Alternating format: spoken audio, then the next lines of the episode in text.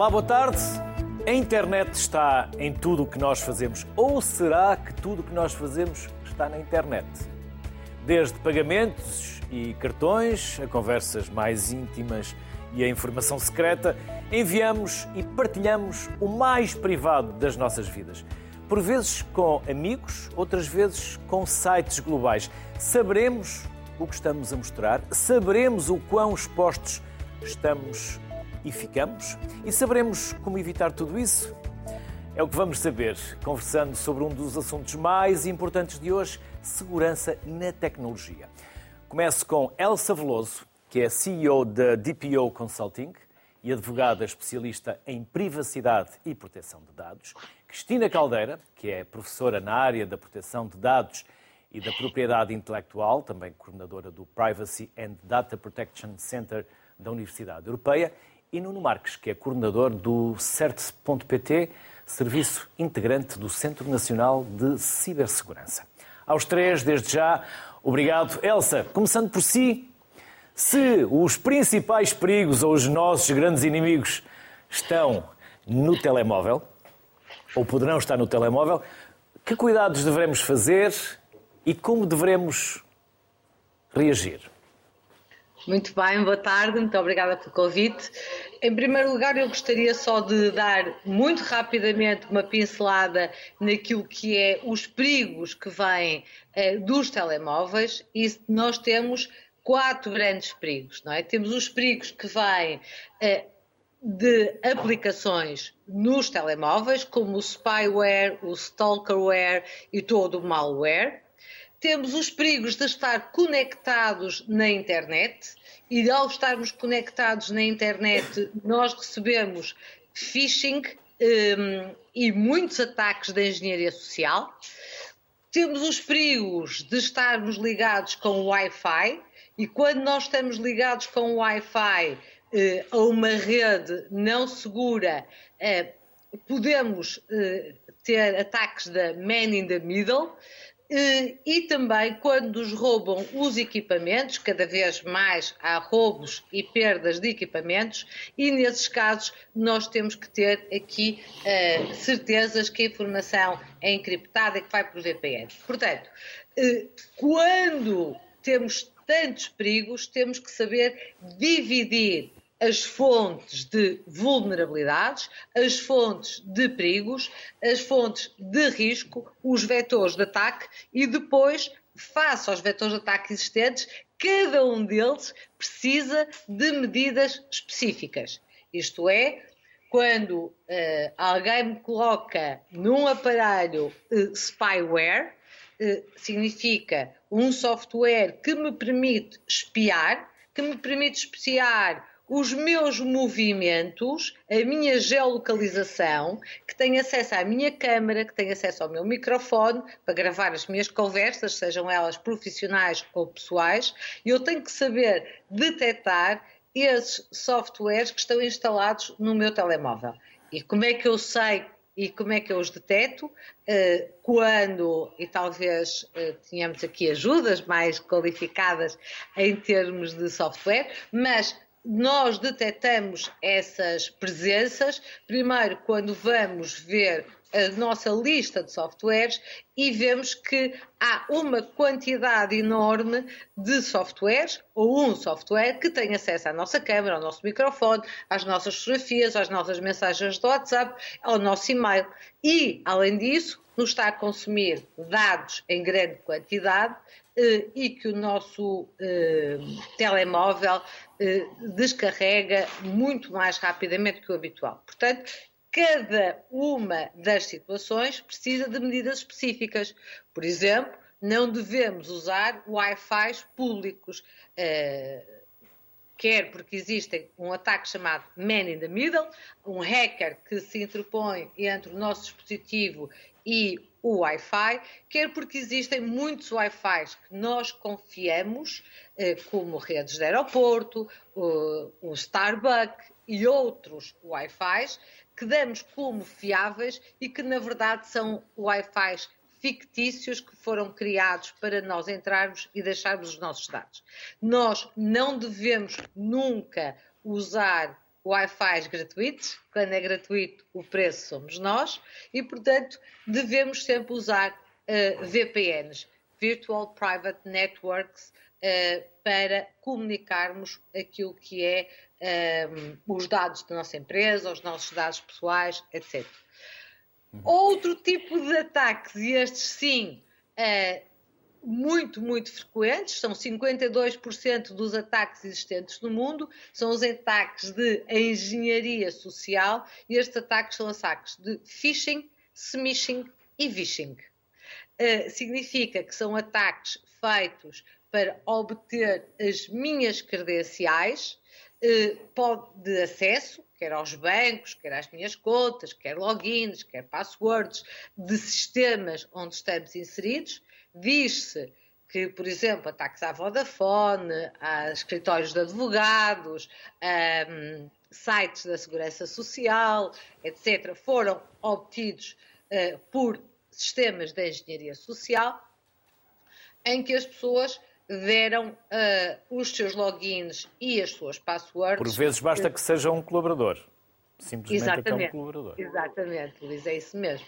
Um colaborador pode comprometer toda uma organização ao dar privilégios, por exemplo, de administrador, quando não deve nem pode dar esses privilégios, significa que foi alvo de uma engenharia social. A engenharia social sempre existiu, mas agora há uma transferência da engenharia social offline para a engenharia social online e agora diz-se ransomware is gone mobile. Significa que todos os ataques eh, estão cada vez mais nos nossos aparelhos móveis, nos nossos telemóveis. Eh, são só algumas pistas.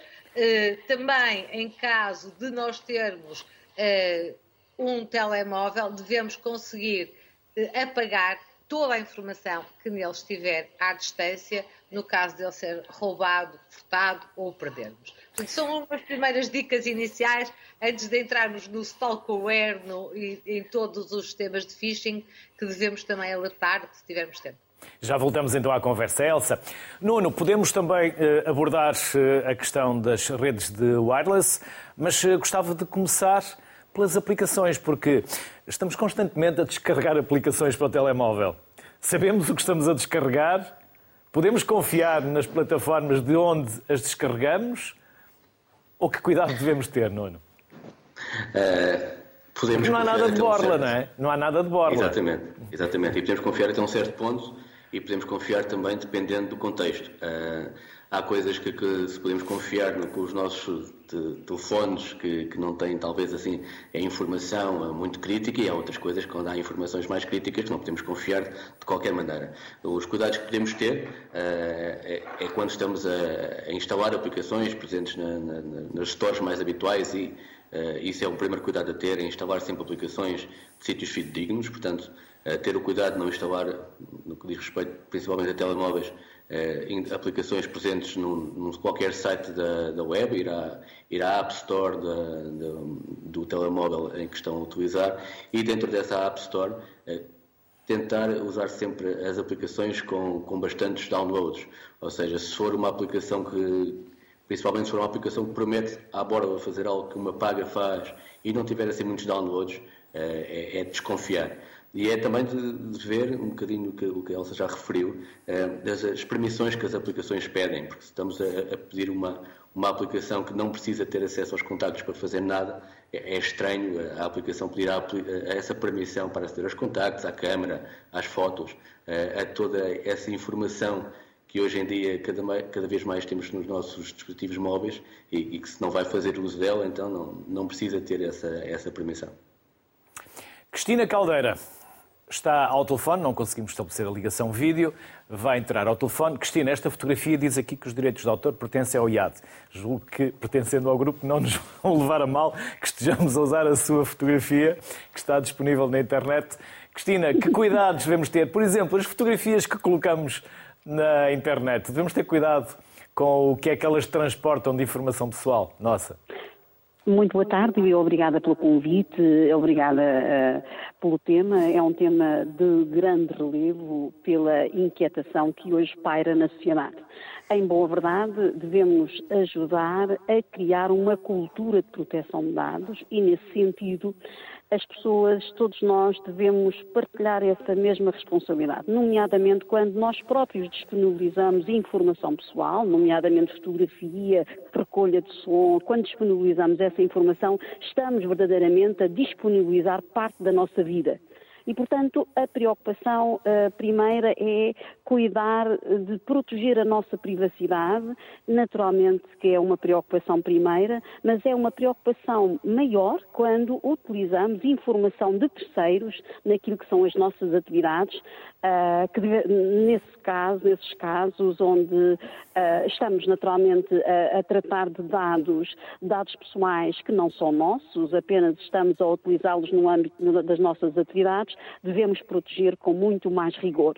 Em boa verdade, já aqui foi dito que os colaboradores são as principais fontes de risco e, portanto, eh, devemos naturalmente exigir das próprias organizações o cumprimento da legalidade no sentido da proteção da privacidade, na proteção dos dados, nomeadamente eh, o cumprimento eh, da aplicação do Regulamento Geral de Proteção de Dados. Portanto, eu diria que, não obstante todos os perigos que já foram enunciados pelos meus colegas de painel, precisamos tratar a sociedade e levar o conhecimento à sociedade no sentido da preocupação dos próprios, protegerem a sua própria identidade, proteger a sua vida privada e proteger com muito mais vigor os dados pessoais de terceiros que uh, estão no âmbito da nossa atividade e que diariamente lidamos. Portanto, eu Naturalmente, o meu dia a dia é uma, uma preocupação que me move a esta proteção, é, no fundo, analisar os riscos, fazer uma avaliação de impacto dos riscos das operações de tratamento dos dados pessoais no âmbito de uma instituição pública e tenho verdadeiramente uma responsabilidade uh, de grande monta uh, nesse, nesse domínio. Portanto, uh, dizer que sim, as tecnologias vieram para nos ajudar e muito nos têm facilitado a vida, neste momento temos que olhar com cautela relativamente aos, ao facilitismo da aplica, da, da, das aplicações que nos são facultadas, mas também outros mecanismos que nos permitem fazer uma leitura da nossa pegada e permitem naturalmente descobrir a nossa vida através uh, desta pegada digital.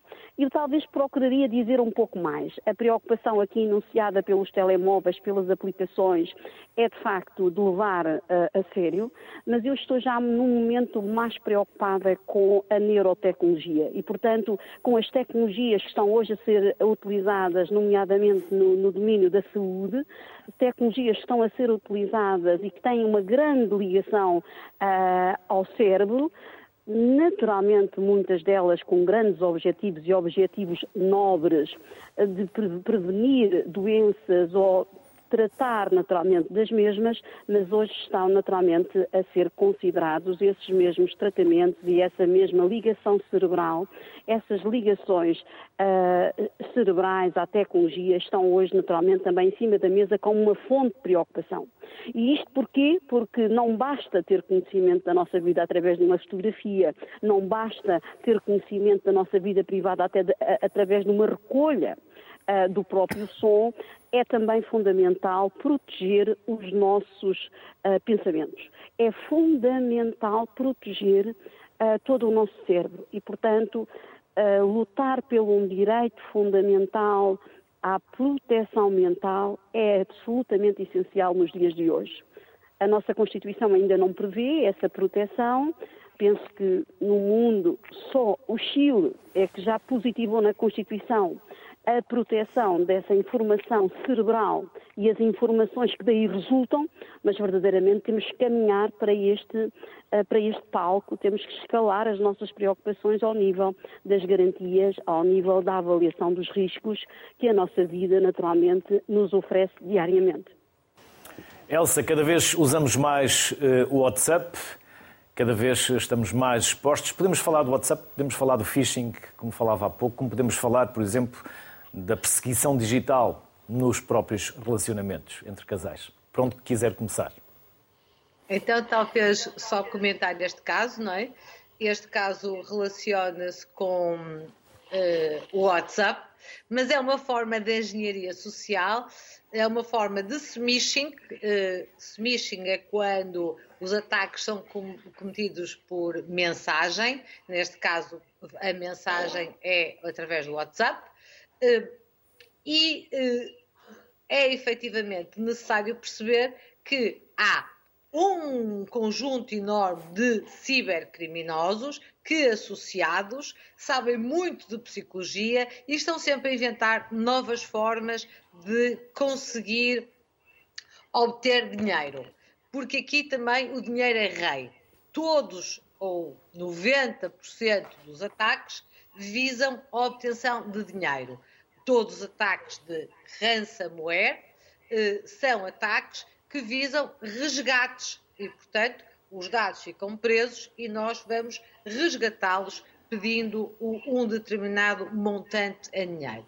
Portanto, aqui, neste caso específico, devemos dizer não devemos dar dinheiro, não devemos uh, negociar com ECAs. Quanto mais alimentarmos o sistema e mais pagarmos, pior fica o sistema, porque uh, parece muito atrativo e então as pessoas vão fazer cada vez mais eh, ações de engenharia social e, e nessa medida eh, a recomendação máxima é sempre não negociar com hackers.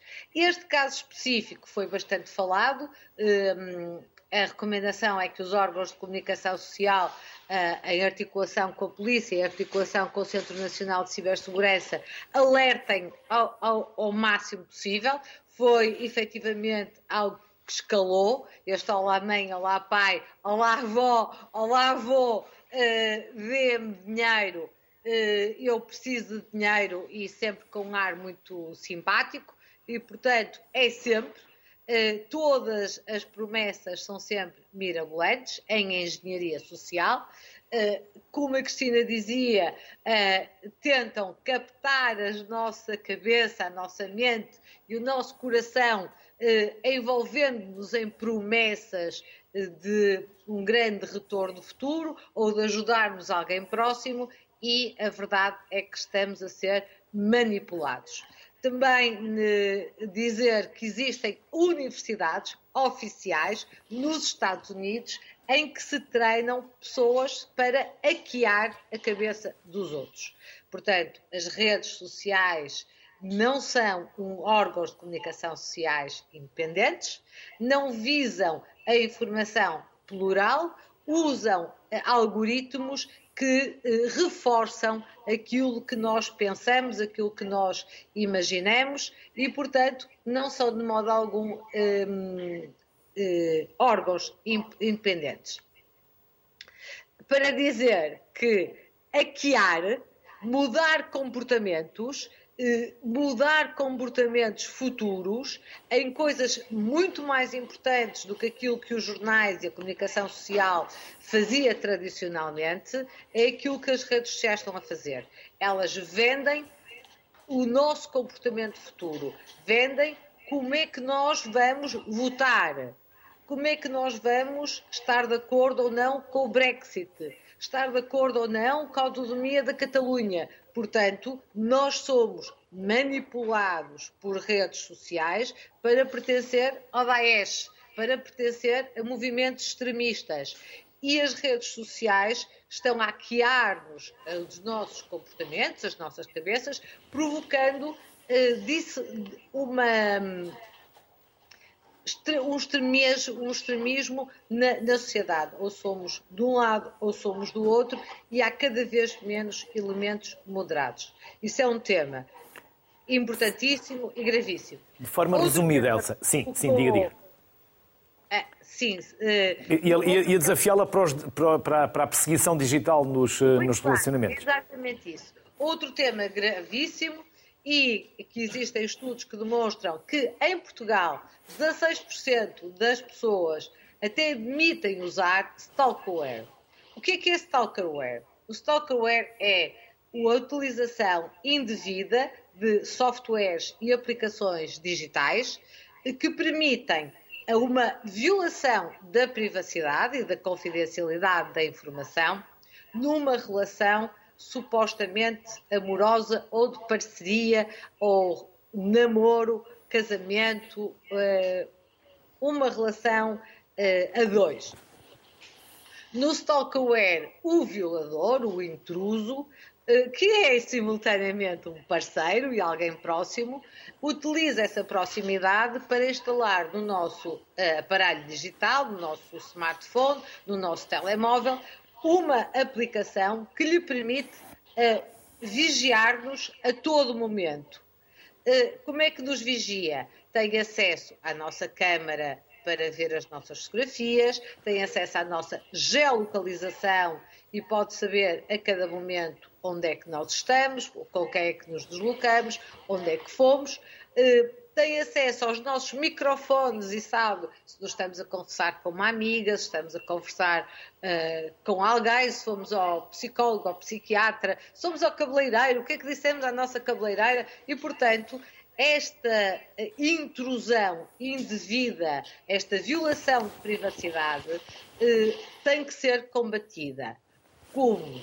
Mantendo o respeito na relação, fazendo com que a relação seja uma relação autêntica, de confiança e não permitindo a instalação destes dispositivos. Quando é que nós temos sinais que nos instalaram dispositivos? Uh, quando alguém sabe de onde estivemos e nós não lhe contamos, sabe conversas que mantivemos e nós não dissemos, uh, sabe de e-mails que recebemos e que não partilhamos essa informação e pode efetivamente ser informação até de trabalho, de relações uh, confidenciais que não têm que ser reveladas nem ao marido, nem ao namorado, nem ao parceiro. E, portanto, quando nós começamos a ter muitas pistas de que fomos vigiados, hackeados, violados na nossa privacidade, nós devemos eh, ver se temos uma, um aparelho registado, se temos esse software instalado e se o agressor for muito violento, temos que pedir ajuda especializada aos órgãos de polícia ou à PAV porque este tipo de agressões dificilmente se conseguem resolver sozinhas. Portanto, já denotam um comportamento demasiadamente violento e intrusivo para serem feitas sozinhas. Portanto, as pessoas que sentirem que estão a ser vigiadas pelo seu parceiro têm que ter a coragem de pedir ajuda a órgãos de polícia ou à PAV no sentido de poderem é, é, sair daquela situação em concreto. Não basta desligar a aplicação, porque se nós desligarmos a aplicação, estamos a dar sinais de que tivemos conhecimento que estamos a ser vigiados. Portanto, isto tem que eh, estar num processo integrado de ajuda e eu percebi que alguma polícia ainda não foi receptiva a estas denúncias de uh, scamming, de violações, de fraude através de telemóveis, mas cada vez mais a polícia está sensível e também é responsabilidade dos órgãos de comunicação social alargar esta sensibilização para que as pessoas que são alvo de violação de dados, que são alvo de phishing, são alvo de engenharia social, de smishing, de, de phishing, de, de toda esta panóplia enorme e cada vez mais específica de ataques de violação de dados, de violação de privacidade, de violação de confidencialidade, devem ser ajudadas, devem ser apoiadas para saírem dessas situações. Nuno Marques, como posso descobrir que fui hackeado, que estou a ser alvo de vigilância e o que é que eu poderei eh, fazer, para além do que a Elsa estava, estava a, a dizer-nos com toda a pertinência de procurarmos ajuda, a polícia ou eh, outras eh, instituições, o que é que eu devo fazer ao meu telemóvel para ele não ser hackeado, por exemplo? É sobretudo uma questão de, de prevenção. É, dependendo das ferramentas, pode ser complicado perceber se o, se o telemóvel foi comprometido ou não. Uh, a pessoa já tem que ter uh, algum conhecimento para, para, perceber que aplicações estão instaladas no telemóvel, se é uma aplicação estranha, se não é, uh, e por aí fora. Hoje em dia acontece muito, por exemplo, em casa com, com crianças pequenas, darmos um, telemóvel para, para, as mãos e de repente temos lá duas ou três aplicações instaladas, porque elas vão atrás do tudo o que lhes aparece à frente, basicamente. E, portanto, perdemos também um bocado o controle do, dos nossos próprios equipamentos e, e, portanto, por vezes não, não, sabemos bem o que é que, o que, é que lá está. E, e, a questão passa um bocado por aí. Passa pela, pela prevenção, passa por ter cuidados de, segurança, explicar às crianças que não se pode instalar tudo o que lhe aparecer à frente só porque tem um boneco muito engraçado. Uh, nós próprios não carregarmos em todos os links que nos aparecem nos e-mails ou, ou que nos aparecem por uh, WhatsApp ou por SMS. Uh, hoje em dia temos tantas ferramentas tecnológicas ao, ao nosso dispor, uh, a nossa vida está, está, tão tecnológica que os nossos riscos passam também a ser tecnológicos. Estas fraudes, estamos aqui a, a falar uma data de palavrões que estamos aqui a dizer acabados em ing, não é? Os phishings, os vishings, os smishings, tudo isso uh, não é nada mais do que a informatização do, do crime. Portanto, isto é o, é o, crime informático, é o crime a chegar à tecnologia, porque nós estamos a usar a tecnologia. Estas questões sempre houveram, sempre existiram eh, fraudes, sempre existiram os atacantes a quererem, a quererem enganar as pessoas para ganhos financeiros. Eh, agora, nós já sabíamos mais ou menos ao que estar atentos. E agora temos que nos adaptar para a parte tecnológica. Temos que perceber que quando chega uma mensagem, quando chega um e-mail, eh, com um sentido de urgência, pedir-nos para fazer coisas que nós principalmente em certas, certos tipos de ocasiões, estou-me a lembrar, uh, tipicamente na altura que passou do Natal, uh, em que há muitas encomendas, uh, tipicamente os casos de phishing, que nada mais é que mandarem um mail a tentar roubar credenciais, username e password, crescem também porque as pessoas estão à espera de receber qualquer coisa relativa a, a, às encomendas. Portanto, isto acaba por ser um crime de oportunidade e, e estas mensagens, este, este, estes acontecimentos que, que, que aparecem na, na, vida das pessoas quando não estão, ou quando estão à espera de algo realmente pedindo que aconteça, mas é, é aproveitado esse contexto para, para surreticiamente criar ali uh, uma oportunidade para a pessoa estar mais cansada, estar distraída, carrega no, no link e quando dá por ela já colocou a, a, a, a password de, de, de, uma sua conta qualquer no, ou descarregou um software malicioso para o seu computador, para o seu telemóvel e, portanto, aí leva-nos a, esses problemas, que depois podem se alastrar para outros mais graves. Já falámos aqui de, de ransomware, uh, que é realmente os ataques que este, uh, o ano passado tiveram muito em, em, em voga e vão continuar certamente. Uh, principalmente em Portugal houve bastantes casos desses em que os atacantes criam este malware na, na rede interna das empresas, cifram os dados e depois pedem tanto dinheiro para devolver os dados às empresas como para não divulgar os dados. Portanto, agora há essa dupla extorsão que não só pedem dinheiro para, para devolver os dados, como também se a empresa não quiser ver os dados expostos, também tem que, tem que pagar. E, e todo este tipo de, de situações eh, só se pode combater a priori. Depois dela acontecer, já, já há pouca coisa a fazer. Nós temos de estar preparados para, para estas situações, cada vez mais as empresas têm que estar preparadas para, para quando acontecer um caso deste, porque vai acontecer eventualmente, conseguir prevenir ou, no caso, conseguir detectar se não conseguir prevenir e conseguir reagir a tempo de evitar males maiores. E os trabalhadores das empresas também têm de ter bastante cuidado, porque ao usar, eh, às vezes, na sua vida pessoal, equipamentos e, e, e comprometer credenciais ou contas, eh, usernames e passos das empresas, estão a abrir uma porta para os atacantes entrarem nas empresas e fingirem que, que são eles. Aconteceu uh, já várias vezes. Uh, posso dar um caso específico em que um dos colaboradores de, de uma empresa instalou um software pirata e esse software pirata trazia um, um, um vírus, vamos chamar assim, malware, eh, que roubava todas as credenciais que tinha guardado no seu computador. E com essas credenciais foi possível ao atacante aceder à empresa e disputar o, o, o ransomware eh, e, e, depois continuar a, sua prática de cibercrime. Portanto, tudo o que nós fazemos no, no mundo digital eh, acarreta, acarreta riscos, tal como tudo o que fazemos na nossa vida não digital acarreta riscos. E nós temos que estar cientes destes riscos e, e temos que estar preparados e temos que ter atenção. Cristina, ouvindo-vos, fico ainda com mais, eh, com mais certeza de quanto ignorantes nós somos e de quanto desprevenidos nós estamos. Falta muita formação, falta muita literacia também nesta área, Cristina. Para todos Luís... e até para a cultura geral, não estou só a falar para os especialistas, porque eles já sabem, supostamente, não é?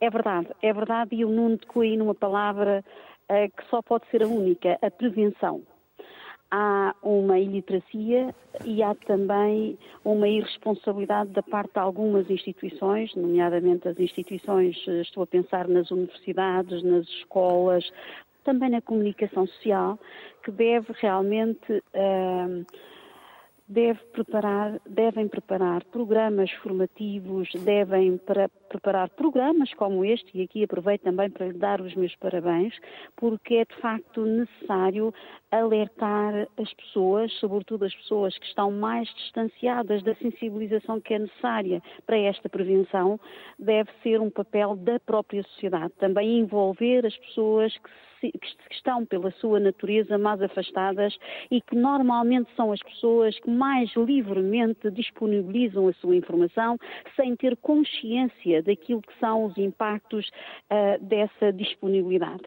Uh, a Elsa falava há pouco e reforçava a componente da leitura dos nossos pensamentos. Nós sabemos hoje que os dispositivos neuronais são verdadeiramente uma benesse em algumas áreas, como há pouco frisava na área da saúde, mas são também elementos, potenciais elementos de captação de informação sobre pensamentos e comportamentos que há pouco já foram aqui referidos. Portanto, deve haver formação, a educação deve ser o denominador comum numa sociedade, uma, uma sociedade em constante transformação digital. Nós vivemos numa sociedade de oportunidades, numa sociedade que nos coloca aqui nesta circunstância de estarmos a utilizar vários instrumentos para comunicar uh, e, não, não, obstante todo o esforço uh, que é necessário ao nível da prevenção, nós podemos estar gratos pela evolução tecnológica que, o mundo conseguiu. Agora, o que é que é necessário? É necessário tratar e viver numa sociedade uh, com conhecimento suficiente viver numa sociedade e explorar naturalmente nessa sociedade todas as fontes de risco. E, portanto, preparar essa sociedade para viver numa sociedade de risco é absolutamente essencial que esta componente seja do conhecimento uh, o mais generalizado possível. É evidente que a linguagem que nós aqui utilizamos não é dominada por todos e, portanto, a comunicação para os diferentes níveis cognitivos tem de acompanhar verdadeiramente a sua capacidade de compreensão, mas há verdadeiramente mínimos. E os principais são cuidar da sua própria privacidade não disponibilizar a sua informação, quer seja informação ao nível da identificação pessoal, quer seja ao nível do seu histórico clínico, quer seja ao nível das suas, as suas certificações académicas, portanto, proteger. Há pouco dizia, e bem Luís, que a minha fotografia uh, uh, está protegida por direitos do autor. É verdade que nós, perante uma fotografia à, à qual se aplica tecnologia e pelo facto de aplicar tecnologia transforma essa fotografia num dado sensível, um dado biométrico, a partir desse momento, essa fotografia só pode ser utilizada com o consentimento da própria, se não existir naturalmente outro fundamento de licitude. Portanto, atenção, cada um de nós deve proteger a sua informação e deve cuidar, uh, nomeadamente nas redes sociais, independentemente da rede, deve cuidar de proteger a sua informação e só deve disponibilizar a sua informação depois de ter consciência do verdadeiro impacto e do efeito que pode ter na sua vida. Uma realidade, uma certeza, eh, nós não podemos alterar. Há algo, uma informação pessoal que se torne pública, ela nunca mais volta a ser privada.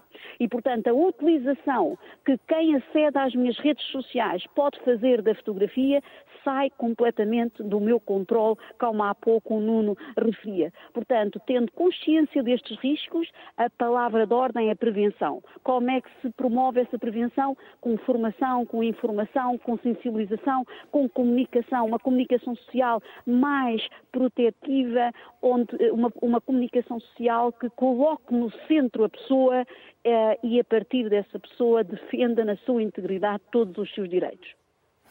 Cristina Caldeira, Nuno Marques, Elsa Veloso, um enorme obrigado por estes 37 minutos de literacia tão importantes para todos nós, porque, como dizia há pouco, é impressionante de como ignorantes somos e desprotegidos estamos. Bem-ajam e saúde. Muito Felicidades. obrigada, uma boa tarde. Obrigado. Obrigado.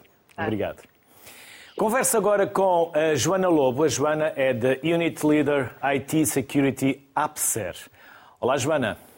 Boa tarde. Olá, Luís. Boa tarde. Fundamental este tema para as empresas, não só para nós enquanto utilizadores individuais, mas para as empresas. Tão importante. E as empresas estão preparadas? Ou isto custa dinheiro e nem sempre há financiamento ou capacidade financeira para o fazer? E vai deixando Exato. e vai ficando lá para o final dos investimentos. Exatamente, Luís. Sem dúvida, de facto, este tema, quer da cibersegurança, quer da proteção de dados e privacidade, e proteger a informação sensível das organizações eh, está na mesa eh, eh, da bordo, não é, de todas as organizações. Mas de facto, quando falamos em investimento, não é, no fundo, nem sempre as empresas conseguem disponibilizar esse, esse capital para poderem investir. De qualquer forma, eh, penso que, eh, sem dúvida, existem eh, formas também de ajudar as pequenas e médias empresas, que no fundo são aquelas que podem estar menos preparadas e menos capacitadas para poder face, fazer face a estes riscos. Uhum. Joana, há um selo digital de cibersegurança, é assim que se pronuncia? Sim, Luís, uh, são a certificação em selos de maturidade digital. No fundo, os selos de maturidade digital uh, são uma medida que fazem parte do, do plano de transição eh, digital que foram lançados pela presidência portuguesa da União Europeia e de facto pretendem capacitar as empresas e, e torná-las mais eficientes e, e competitivas. No fundo, eh, o selo de maturidade digital divide-se em quatro componentes: eh, cibersegurança, proteção de dados e privacidade, sustentabilidade e acessibilidade. E, no fundo, permitem, eh, através de normativas e procedimentos, boas práticas, que as empresas sigam as boas práticas que estão presentes nos, nos, nas normas para cada uma destas componentes e que utilizem este guião para se tornarem, no fundo, mais capazes. Em termos da cibersegurança e dos outros componentes, eh, este selo divide-se, no fundo, em três níveis: eh, bronze, prata e ouro. No fundo, acompanha qualquer tipo de empresa, seja privada, pública, eh, de qualquer dimensão, seja qual for a área de negócio da empresa e eh, tornando-a, no fundo, eh, capaz de, no nível bronze, medidas menos complexas, de mais fácil implementação e que, no fundo, são mais eh, importantes para empresas que ainda estão num nível muito básico, não é? E que querem iniciar a sua cultura de cibersegurança ou de outra componente. O nível prata eh, é mais adequado a organizações que, de facto, já possuem uh, algumas preocupações com estes temas e que já utilizam a capacitação digital e o nível ouro para empresas que de facto já estão num nível muito superior em termos de, de sistemas de informação e de proteção das suas redes. Mas este, este, produto, esta certificação, acaba por ser muito interessante porque acompanha uh, as várias organizações, independentemente do seu estado de maturidade, e é uma ajuda para de facto estarmos eh, mais prevenidos, eh, com maior capacidade de, de proteger toda a nossa informação e das nossas organizações. E nunca será uma despesa, será sempre um investimento. Sim, claro que sim. Não é? No fundo, eh, hoje em dia, quando vemos grandes empresas pararem a sua produção, não é? no fundo, não poderem aceder a qualquer informação, estarem preocupados com o facto de perceberem que informação sensível. E a comprometerem é que... os dados Exatamente, e, e, a, e, a, comprometerem dados de clientes, fornecedores, partes interessadas, sem dúvida eh, não há dinheiro que pague isto, não é? E no fundo, eh, de facto, eh, existe aqui uma, uma, uma, necessidade grande também das pequenas e médias empresas, que muitas vezes não têm como fazer face a este investimento. E este selo de maturidade digital uh, vai ser apoiado uh, em, em, termos de financiamento porque está incluído no plano de recuperação e resiliência, ou seja, para qualquer organização que pretenda eh, avançar para esta certificação, o Estado vai eh, financiar eh, este selo de maturidade digital. Joana Lobo, muito obrigado pela simpatia e pela sua participação. Bem-haja, felicidades e até uma próxima. Adeus, muito obrigada pelo convite. Obrigado, Joana. Vamos agora chamar à conversa Mauro Almeida. O Mauro é diretor de cibersegurança na NTT Data Portugal e Maria de Lourdes Gonçalves é advogada da área de comunicações, proteção de dados e tecnologia da Vieira de Almeida. Ambos, obrigado pela simpatia que tiveram em juntar-se a nós. Mauro, os perigos para as pessoas são assim muito diferentes dos perigos para as empresas e vice-versa? Muito boa tarde, obrigado pelo convite. Uh, não, eu diria que são os mesmos. Uh, as empresas, as companhias uh, são feitas de pessoas e, portanto, as pessoas são também um ativo dessas próprias companhias e, por isso, como qualquer ativo das empresas e das companhias, podem ser também, são também um potencial vetor de ataque. Portanto, o, é importante que as pessoas compreendam que o resultado dos seus comportamentos e das suas ações representam um, um risco não só para si em termos individuais, mas também para as companhias das quais elas fazem parte. E isto foi muito acentuado agora pelos novos modelos de trabalho que foram acelerados pela, pela situação pandémica que felizmente estamos agora a, ultrapassar. Uh, onde o, o, a fronteira entre o pessoal uh, e, e, o, e, o, profissional se esbateu de tal forma em que era muito comum, e já hoje ouvimos aqui isto, uh, utilizarmos os mesmos equipamentos para fins pessoais e para fins profissionais. E, portanto, como uh, uh, se não houver um conjunto de, de, de, comportamentos quase higiênicos de cibersegurança, ao estarmos expostos a esse tipo de ataques, estamos também inadvertidamente a expor as companhias uh, das quais fazemos parte. E temos falado muito aqui, temos ouvido falar muito sobre literacia e sensibilização. Isto uh, reflete-se no, no, no, ou a ausência de literacia e de sensibilização, assim é que é. E isto acaba por se refletir também nos nossos comportamentos, ou a diferença de comportamentos entre o mundo digital e o mundo físico. E, e portanto, não deixa de ser curioso uh, se pensarmos que, se formos abordados na rua por alguém aparentemente bem intencionado e que nos questiona qual é que é a nossa morada, qual é, é a nossa idade, ou filiação partidária, ou até para ridicularizar aqui um pouco a situação, o nosso número de cartão de crédito ou de débito, nós naturalmente somos prudentes e resistentes em partilhar essa informação.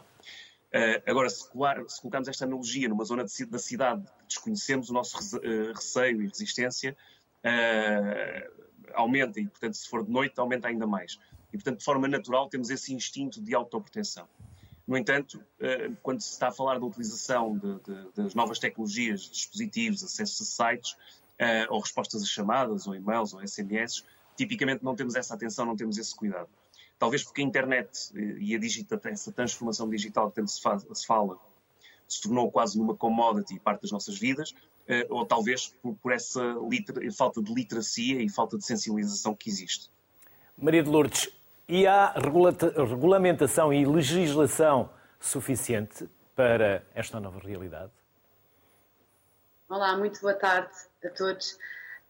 Um, não sei se é suficiente, mas é certamente cada vez, cada vez mais, ou seja, o foco dos, dos legisladores, não só nacionais, mas principalmente europeus, uh, tem sido uh, na regulação, enfim, e portanto a esse nível, uh, há claramente uma preocupação uh, quando falamos, e como víamos no vídeo, em redes 5G, que trazem naturalmente muito mais oportunidades, vantagens, maior acessibilidade, mas também maiores vulnerabilidades.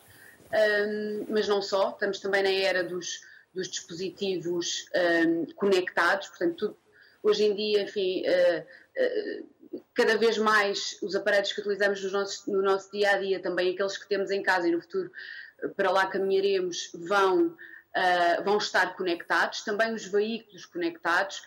E, uh, enfim, em diversos setores de atividade, por exemplo, na saúde, cada vez mais utilizam, utilizam também tecnologias que são, que são elas uh, conectadas, que, que, são elas orientadas tecnologicamente. E, portanto, considerando este panorama e os riscos que estão associados a esta utilização, enfim, os, o, o, o, legislador europeu não ficou naturalmente um, não ficou, enfim, o legislador europeu reagiu e, portanto, mais tecnologia não quer dizer também mais segurança e é necessário e é necessário maior é necessária maior regulação.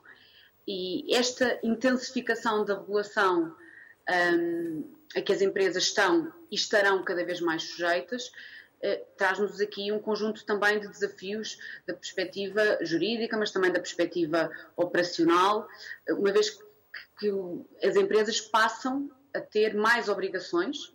Nós vemos claramente um, nível, um aumento do nível de, uh, do nível de exigência em matéria de compliance, não só em matéria de privacidade dos dados, mas também de, de cibersegurança.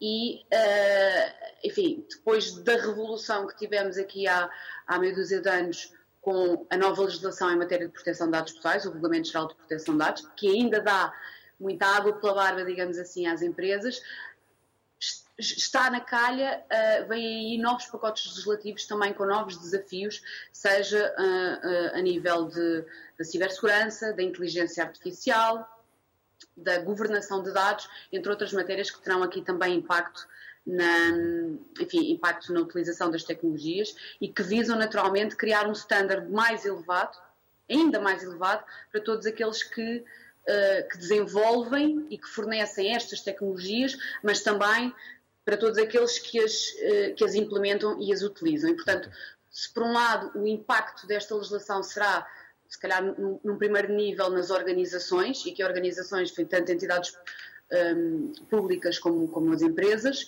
num segundo nível, também terá naturalmente um impacto do lado dos, do lado dos, dos cidadãos, dos, dos, utilizadores, enfim, de nós todos.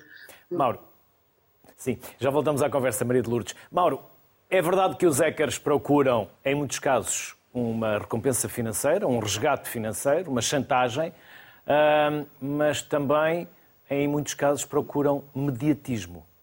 E facilmente os médias também os tornam populares. E isso não ajuda. Mesmo não se lhes conhecendo a cara e a identidade. Sim. Um, esse mediatismo acaba por ter uma externalidade positiva, que é uh, aumenta a sensibilização de, do, do, do, cidadão e da sociedade em geral para estes temas do, do ciberataque. Agora, uh, essas motivações por trás do, dos ciberataques, efetivamente, podem ser, podem ser muito diversificadas. Podem ir de uma pessoa que é um simples curioso com pouco conhecimento uh, técnico e que, porque existe uh, disponível uh, online um conjunto de kits de, de ciberataques que podem ser utilizados com pessoas com pouco conhecimento sobre a matéria. Portanto, pode ser, podem surgir de um, simplesmente de um curioso, onde aí efetivamente há a motivação da curiosidade por trás.